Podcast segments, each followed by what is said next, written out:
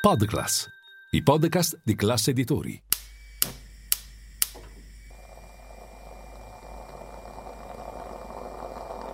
Buongiorno dal gruppo Classe Editori. Io sono Massimo Brugnone. Oggi è giovedì 4 gennaio e queste sono notizie a colazione, quelle di cui hai bisogno per iniziare al meglio la tua giornata.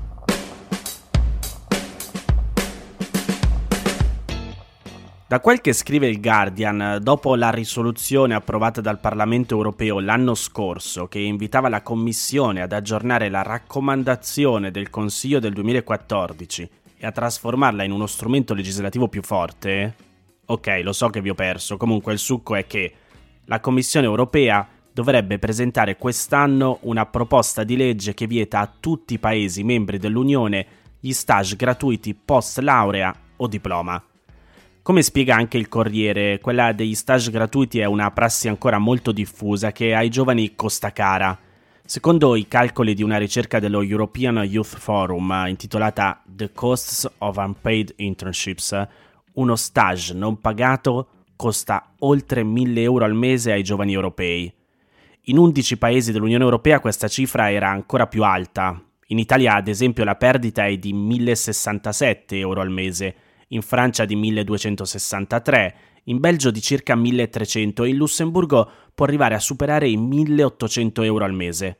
Se ve lo state chiedendo, il costo mensile degli stage non retribuiti è stato calcolato tenendo conto delle spese minime che deve sostenere un giovane single con un budget limitato.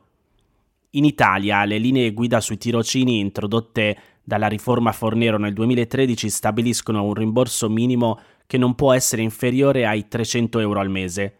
A partire da questa soglia, gli importi previsti cambiano in modo significativo da regione a regione. Come evidenzia il terzo rapporto di monitoraggio nazionale in materia di tirocini extracurricolari dell'AMPAL, la maggior parte delle regioni hanno ritenuto congruo un importo minimo mensile compreso tra i 400 e i 500 euro, mentre la Sicilia e la provincia di Trento hanno scelto di adottare l'importo minimo di 300 euro stabilito dalle linee guida. Altre come Abruzzo e il Piemonte hanno fissato la soglia minima a 600 euro mensili. La regione Lazio ha stabilito invece un'indennità minima di 800 euro. La proposta approvata dal Parlamento europeo a giugno dello scorso anno si divide in due parti. Una proposta di direttiva per i tirocini nel mercato del lavoro, vale a dire quelli che si svolgono dopo il diploma o la laurea, e una decisione per i tirocini curricolari validi in tutta Europa, ovvero quelli che vengono svolti durante il percorso di studio. Per i tirocini post laurea o diploma la proposta di direttiva prevede che venga introdotto un obbligo di retribuzione per gli stage nel mercato del lavoro e che la paga sia in linea con il salario minimo del paese membro dove lo stage viene attivato o con i minimi fissati dai contratti collettivi per i paesi come l'Italia, che, come sappiamo bene, non hanno fissato un salario minimo. Il Parlamento chiede anche che gli Stati membri garantiscano che la durata del tirocinio sia limitata nel tempo e non inferiore a un mese e che la disposizione relativa alla durata, al rinnovo o al prolungamento dei tirocini non comportino la sostituzione di posti di lavoro di primo livello posti vacanti per lavori a tempo pieno o contratti di lavoro a tempo indeterminato, con tra l'altro il prolungamento dello stesso tirocinio nella stessa posizione per lo stesso soggetto promotore del tirocinio.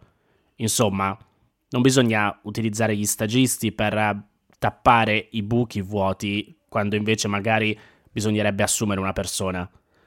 Il Parlamento si è soffermato poi anche sul tema della qualità dei tirocini che vengono svolti durante il percorso di studio, incoraggiando l'introduzione di un certificato comune europeo che attesti le conoscenze e le competenze acquisite.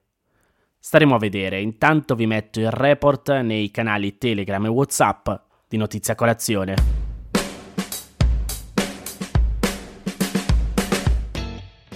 Il 2 gennaio il Ministero dell'Economia e delle Finanze ha pubblicato l'aggiornamento della relazione che ogni anno stima il valore dell'evasione fiscale in Italia. Secondo i dati più aggiornati, nel 2021 l'evasione delle imposte e dei contributi si è attestata intorno agli 86 miliardi di euro, in continuo calo rispetto ai 108 del 2015. Pagella Politica ha fatto un po' di calcoli partendo da questa domanda qual è l'ordine di grandezza che c'è tra l'evasione fiscale e l'elusione fiscale? Per rispondere bisogna però prima fare chiarezza sui due termini. Un contribuente, sia esso un cittadino o un'azienda, evade il fisco quando usa un metodo illegale per non pagare quanto dovuto allo Stato in tasse o contributi, come per esempio quelli previdenziali. Il concetto di elusione fiscale si riferisce invece a un aggiramento delle regole per il pagamento delle tasse che permette in modo legale o comunque non esplicitamente illecito di pagare meno sfruttando regimi fiscali agevolati, regole diverse sul livello di tassazione tra paesi e classificazioni del reddito più vantaggiose. Vediamo un paio di esempi per capire meglio di cosa stiamo parlando. Un lavoratore autonomo che registra ricavi pari a 90.000 euro l'anno, può decidere di non dichiarare 5.000 euro per poter rientrare nel regime forfettario previsto per le partite IVA con ricavi fino a 85.000 euro. In questo caso il lavoratore evade l'imposta che avrebbe dovuto pagare sui 5.000 euro addizionali non dichiarati e allo stesso tempo elude il fisco pagando le tasse sul reddito prodotto dagli 85.000 euro di ricavi ma sfruttando un'aliquota ridotta, la cosiddetta flat tax al 15% per le partite IVA. Senza sottodichiarazione avrebbe dovuto pagare un'imposta più alta.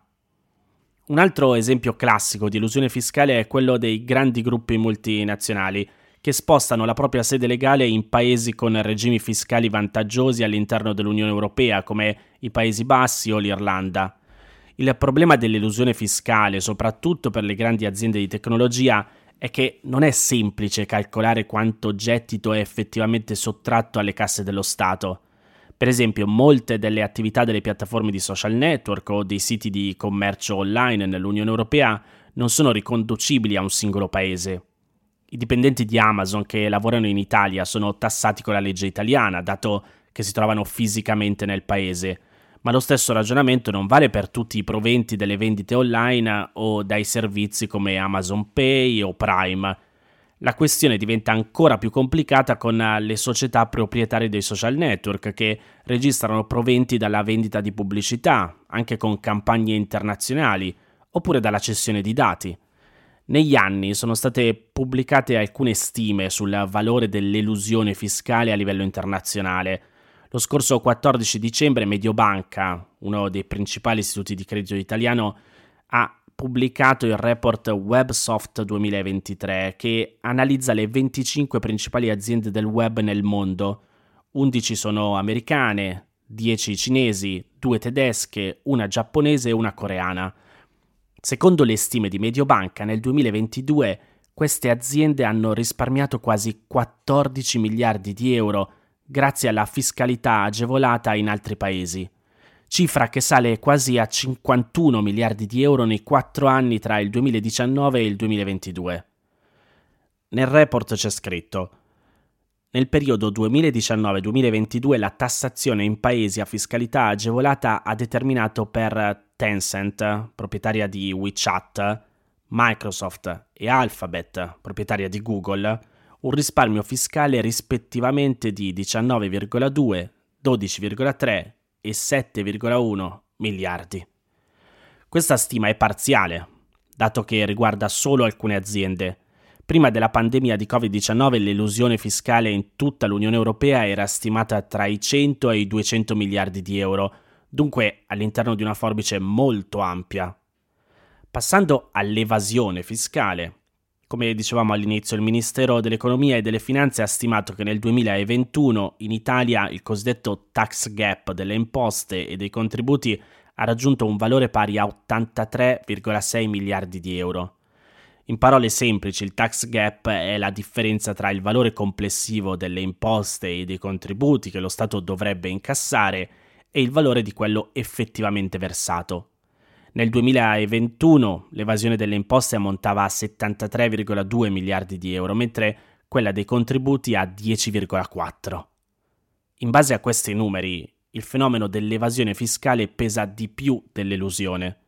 Nonostante il calo registrato negli anni, da sola l'evasione fiscale e contributiva in Italia supera la stima fatta da Mediobanca sull'elusione fiscale delle 25 principali società di tecnologia nei quattro anni tra il 2019 e il 2022. È possibile anche confrontare i dati delle piccole imprese, la cui evasione non avrebbe un grande impatto secondo Meloni, e quelle sulle big company che tratterebbero un grande vantaggio da elusione ed evasione. Beh, nel 2021 le evasioni dell'IRPEF da lavoro autonomo e piccola impresa e dell'IVA, riconducibile principalmente anch'essa alle piccole imprese e gli autonomi, valeva circa 30 miliardi, più di un terzo di tutta l'evasione italiana.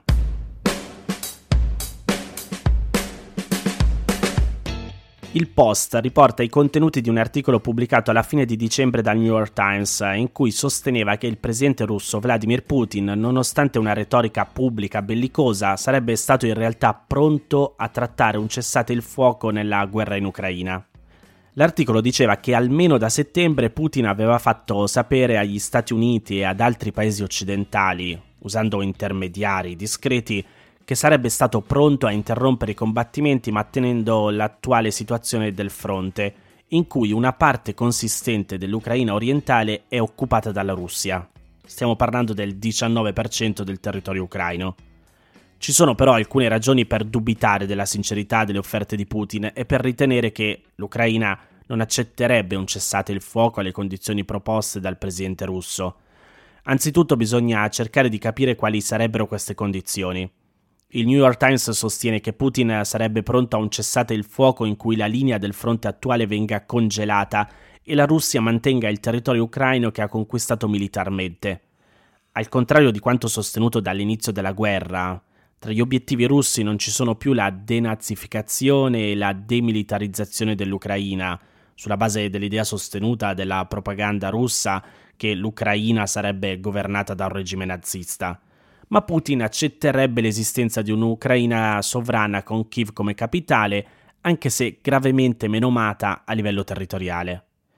Il New York Times cita anche una data per l'accordo, poco prima delle elezioni presidenziali russe di marzo, e sostiene che la propaganda di Stato sarebbe perfettamente in grado di presentare un cessate il fuoco come una vittoria della Russia, benché gli obiettivi dell'inizio della guerra fossero molto più ambiziosi.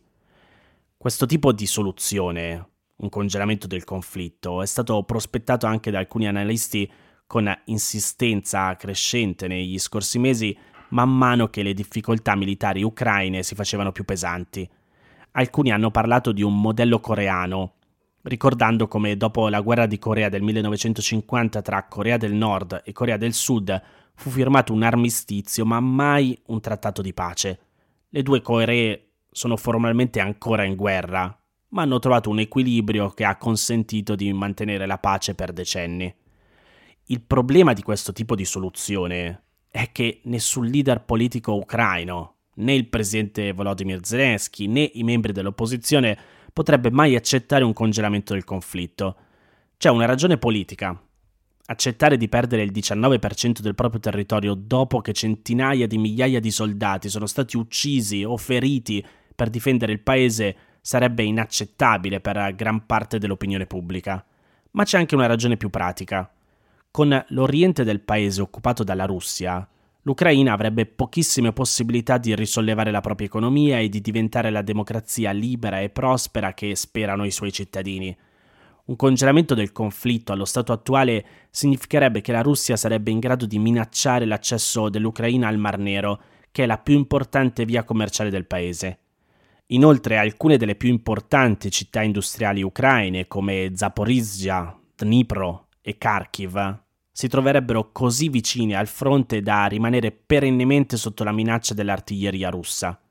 In queste circostanze diventerebbe impossibile per l'Ucraina attirare investimenti stranieri, ripristinare la propria capacità industriale e risollevare la propria economia, con un'ampia parte del proprio territorio controllata dalla Russia e un'altra parte sotto una minaccia perenne, l'economia ucraina è praticamente condannata. Questo si applica anche alle alleanze internazionali. Con parte del proprio territorio occupato, l'Ucraina non ha speranze di entrare né nella Nato né nell'Unione Europea, cosa che, secondo la leadership politica ucraina, le garantirebbe maggiore sicurezza e stabilità economica. alcuni analisti notano anche che con un conflitto congelato la Russia avrebbe modo di riarmarsi, riorganizzarsi e tornare ad attaccare. D'altronde è già successo nel 2014, quando dopo l'invasione della Crimea e di parte dell'Oriente ucraino, vari paesi occidentali negoziarono un cessate il fuoco tra Russia e Ucraina nella speranza di ripristinare lo status quo. La situazione rimase instabile per alcuni anni finché non crollò definitivamente, come sappiamo bene, nel 2022 con l'invasione russa dell'Ucraina. Con un cessate il fuoco, la Russia avrebbe modo e tempo di riorganizzarsi economicamente e militarmente, mentre l'Ucraina rischierebbe di diventare uno Stato fallito. Per questo, ogni tentativo di negoziare un cessate il fuoco alle condizioni della Russia è al momento irricevibile per l'Ucraina.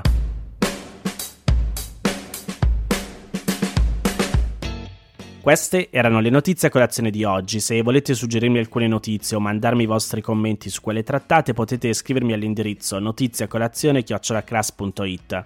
Se volete rimanere aggiornati ci sono il canale Telegram e Whatsapp di Notizie a Colazione, li trovate nel sommario della puntata insieme al link per gli altri podcast del gruppo Class Editori.